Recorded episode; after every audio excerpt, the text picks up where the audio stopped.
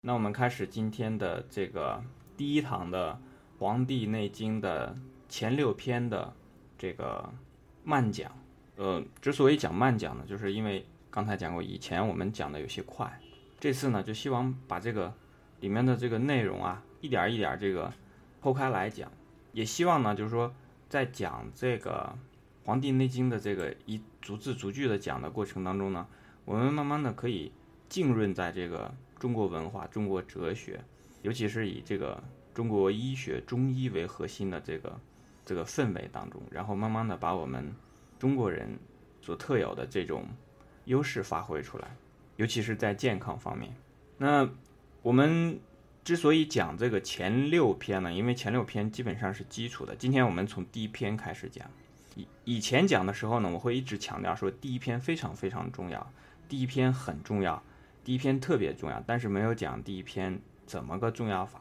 这次呢，我们就讲的慢一些，讲的慢一些呢，可能有的同学会嫌啰嗦，嗯，这个不要紧，因为呢，如果是真正听明白了我讲的内容的同学，肯定不会说是认为这个讲的啰嗦，因为《黄帝内经》的每一个字、每一句话都值得我们花很多的时间啊去琢磨，它里面有非常多的含义，用不同的读法。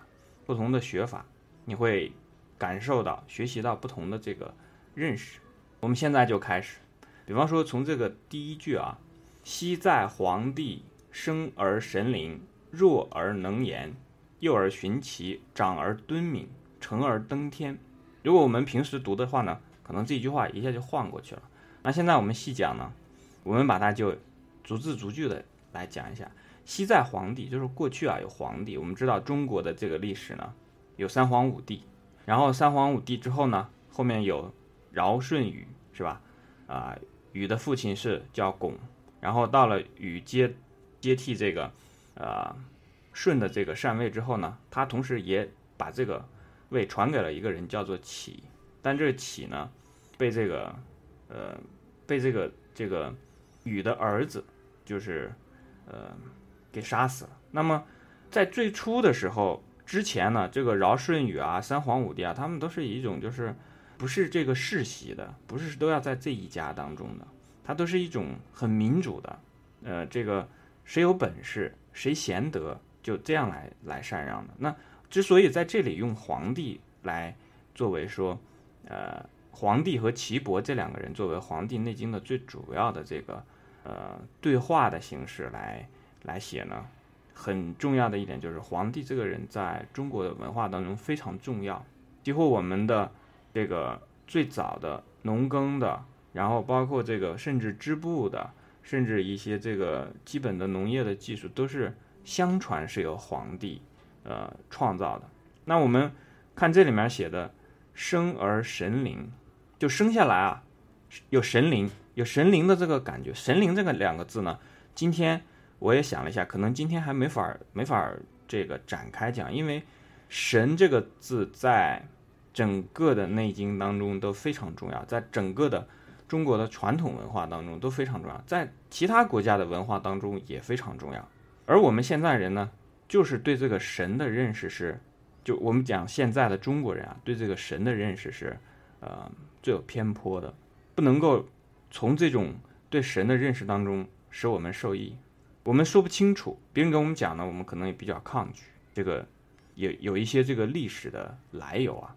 但是，我在这个地方呢，就把这个神灵这个先空下来。空下来的意思不是说不讲，而是说告诉大家这个非常非常重要，后面一定会再提到，因为后面有这个形与神句啊，然后后面还有这个专门讲神的这一部分。我们回头再来讲，你一定要记住这个神灵是贯穿始终的，或者讲就这个神这个字。这是讲生而神灵。那我们讲就是说，皇帝这个人啊，刚出生的时候呢，就和别的小孩子不一样，很灵。那灵光的小孩子非常多，但他还有一点就是通神。那具体怎么通神，那我们这个地方不讲哈。弱而能言，弱呢就是指弱冠，在很小的时候就能说话，说话比别的孩子早。但是这个并不是说啊，一定是说话早就一定很聪明啊。那有的孩子是说话比较晚，但其实说话比较晚的孩子，有的也比较聪明。再到后面这几个就比较比较重要了。幼儿循其，就是幼年的时候啊，这个循呢，我们可以这样来理解，就是说比较听话。用我们通俗的话来讲，这个齐呢，我们知道这个儒家有一个话叫做“格物致知，诚意正心，修身齐家治国平天下”。这个齐家，这个齐呢，就指他不会忤逆长辈，比较循顺，循顺于什么呢？循顺于长辈的这个教诲，然后呢，也不会太去忤逆长辈。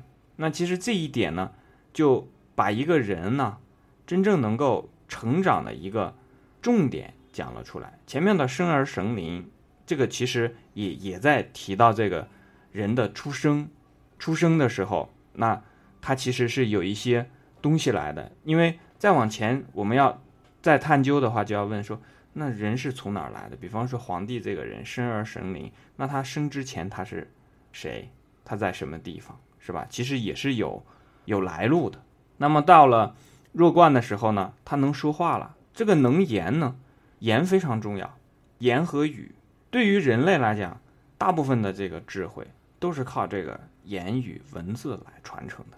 我们和动物的这个很大的区别就在这个地方。如果没有言语、没有文字的话，那人类和其他动物也就没有太大的差别。不仅仅是说这个。区分上，就是在发展上肯定也会不一样，因为有了言，有了语，有了文，然后人才可以把前辈积累的诸多的经验、诸多的智慧传承下来。这是为什么“弱而能言”这个地方要把“能言”这个这么在这个地方提出来的原因。那么“弱而能言”之后呢，就表示他已经和他的这个其他的族类。他的长辈，他的父母具备了一定的沟通能力了，再加上他前面这个生而神灵，那么我们知道他这个能言呢，肯定不像一般的小孩子讲说啊，我想吃这个，我想玩那个，你有没有什么东西送给我？不会不是这样的言。如果他是生而神灵的话，他嗯到了这个弱而能言的时候，基本上讲的就是很有道理的话了。那这是讲弱而能言，那。如果他能够和这个长辈进行沟通的时候呢，这个时候他就开始从他身边的这个长辈、长者这里就开始学习到很多的东西了。而他在幼年的时候呢，又能做到循顺，又能够不忤逆这个呃长辈，那这个时候呢，就奠定了一个很重要的基础。我们知道，当这个皇帝刚生出来的时候是一个婴儿，那他。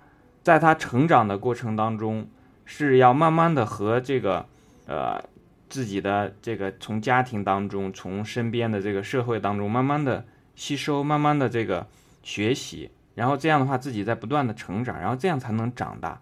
长到幼年的时候呢，有的小孩子呢，如果没有这个成长的非常好的话，就会出现一些忤逆。我们通常在现在的社会里面叫做什么呢？叫做叛逆心理。这叛逆心理。不是说他不能有，而是说这种叛逆心理呢，对一个人的成长比较有害。就是说，在这种情况下，比方说像皇帝这种，他比较循顺，然后他也不会忤逆这个长者。那我们并不是说这样就意味着他把长者的、长辈的、身边的人的所有的意见、所有的这些事情全盘接受了。我不认为是这样的。那在这种情况下呢，他肯定是。不去忤逆长辈，这样的话呢，长辈就有更多的东西愿意教给他。那我们知道，比方说一个长辈和一个晚辈在一起的时候，同样的这个晚辈，一个是这个很恭敬的、很循顺的，那么这个长辈就肯定愿意多教一些。如果碰到了一个这个晚辈呢，既没有循也没有齐，你呢教他的时候呢，他也不听，然后呢，有的时候他甚至还想这个这个把自己。凌驾于这个长辈之上，那这时候不管长辈教的这东西是对是错，他基本上就不太愿意再更多的去教了。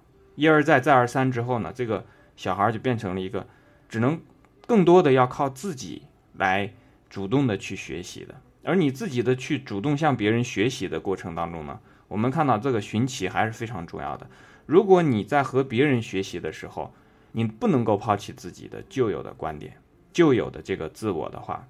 那么你还是学不到东西，因为你如果以自己这个没有把自己这个这个我们平常讲说呃空杯心态。你没有空杯心态的话，在这种情况下，你去长辈去向人家或者说身边的人去学习去了，学习的时候呢，你做不到循顺，那你总是想跟别人这个对着来，那你也做不到这个这个齐。在这种时候呢，你老是要和别人争一个高下，因为一争高下就有了有高有低嘛，有高低的时候怎么去齐？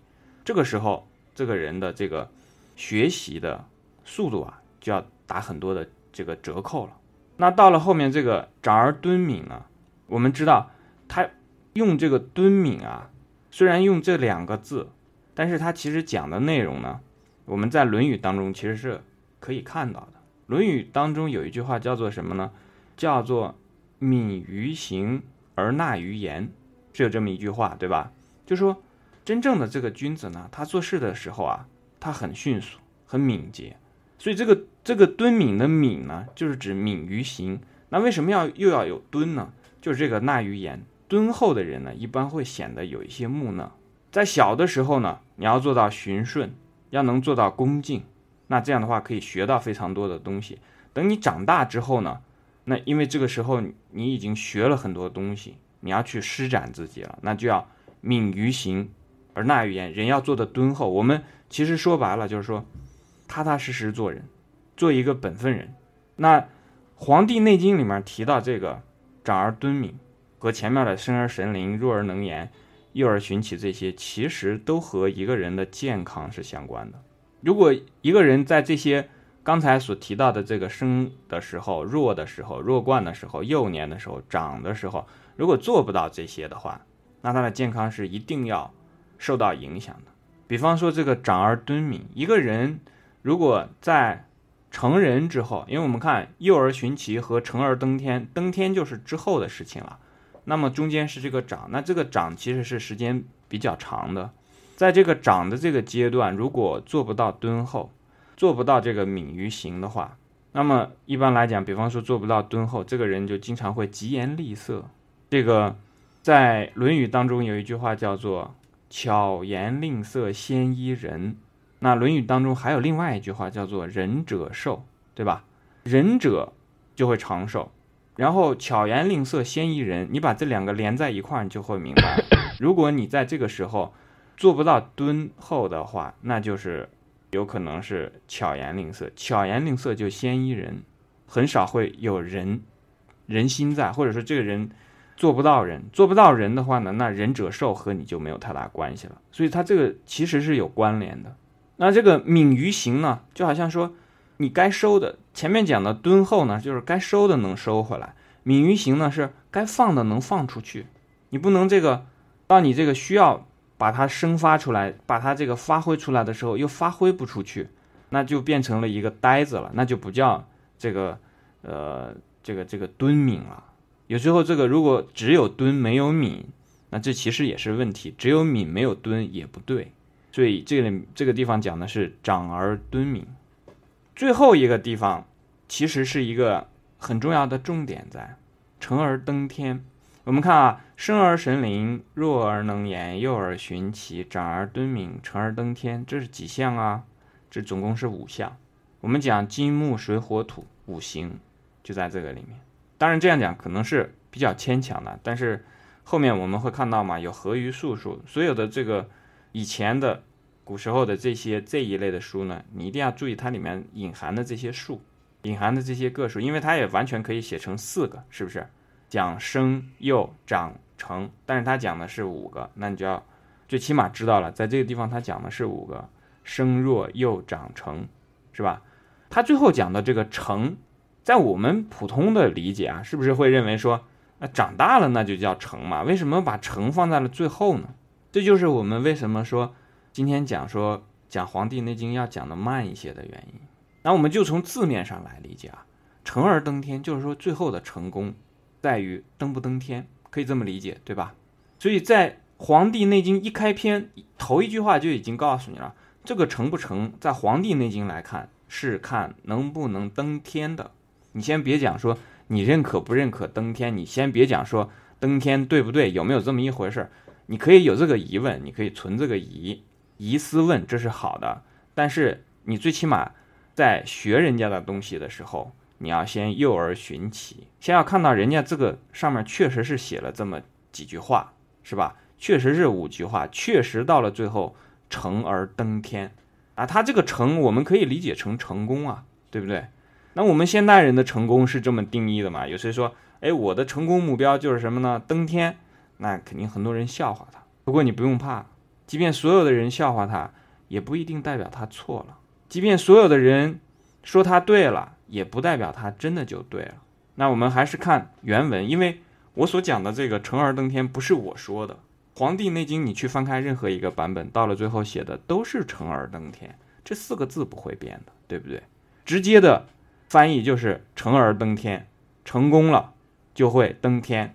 这很简单，很直白的意思嘛，登天嘛，登天，我们不同的人有不同的理解。有的人说登天就是死了，那我觉得成而登天，登天如果是死的话，这句话说不通，那叫成而死，是不是？成功了就是死了，这话哪说得通？肯定不是这个意思，是不是？那这个登天就有别的意思，登天还有另外一个意思叫什么呢？登天就是成仙了，仙是什么？一个人字旁一个山是吧？人字旁一个山，那这个叫什么呢？叫仙，是不是？人字旁这个山就是山人的意思。仁者乐山，智者乐水，《论语》里说过的话是吧？那说白了，最后成而登天，成仙了之后，成了仙人就成人了。那我们知道是不是有一句话在《论语》当中也叫做“有杀生以成人”。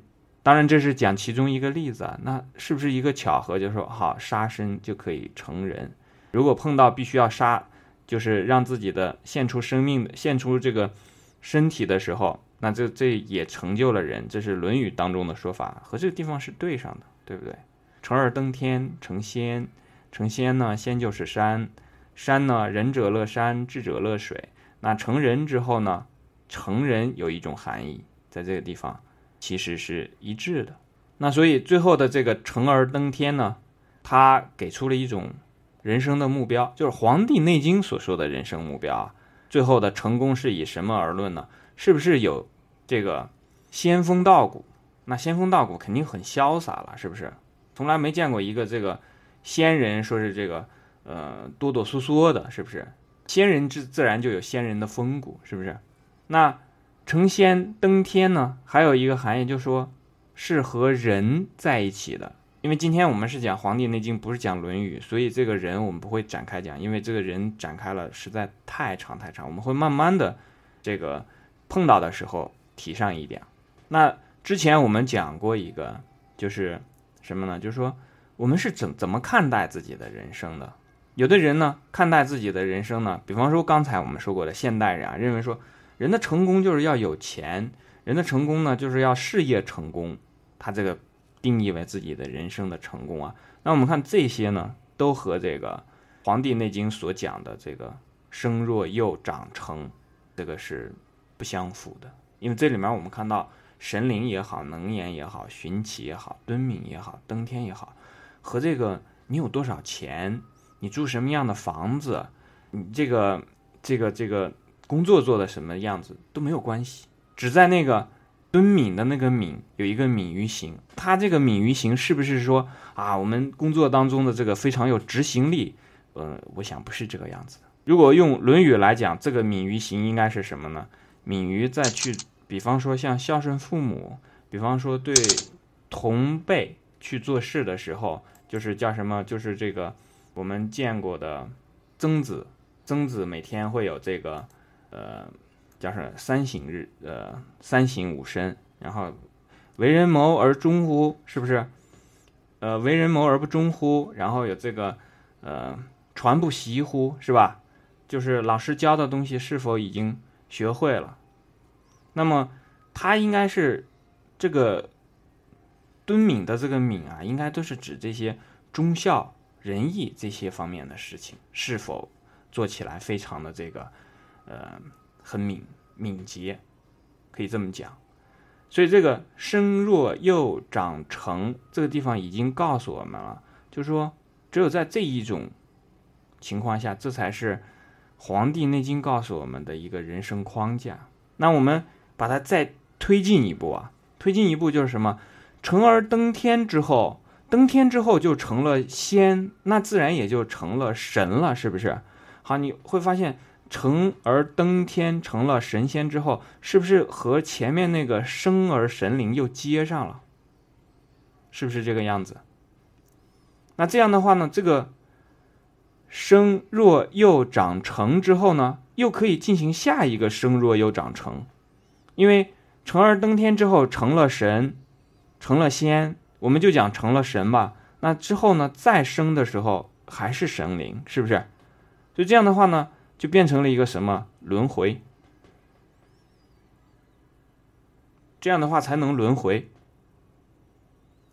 否则的话呢，比方说。用我们普通人的很多人的这个自己的人生观来看啊，这个到了一死一死，这个一了百了，然后就结束了，一切都结束了。那这样的话没法轮回的。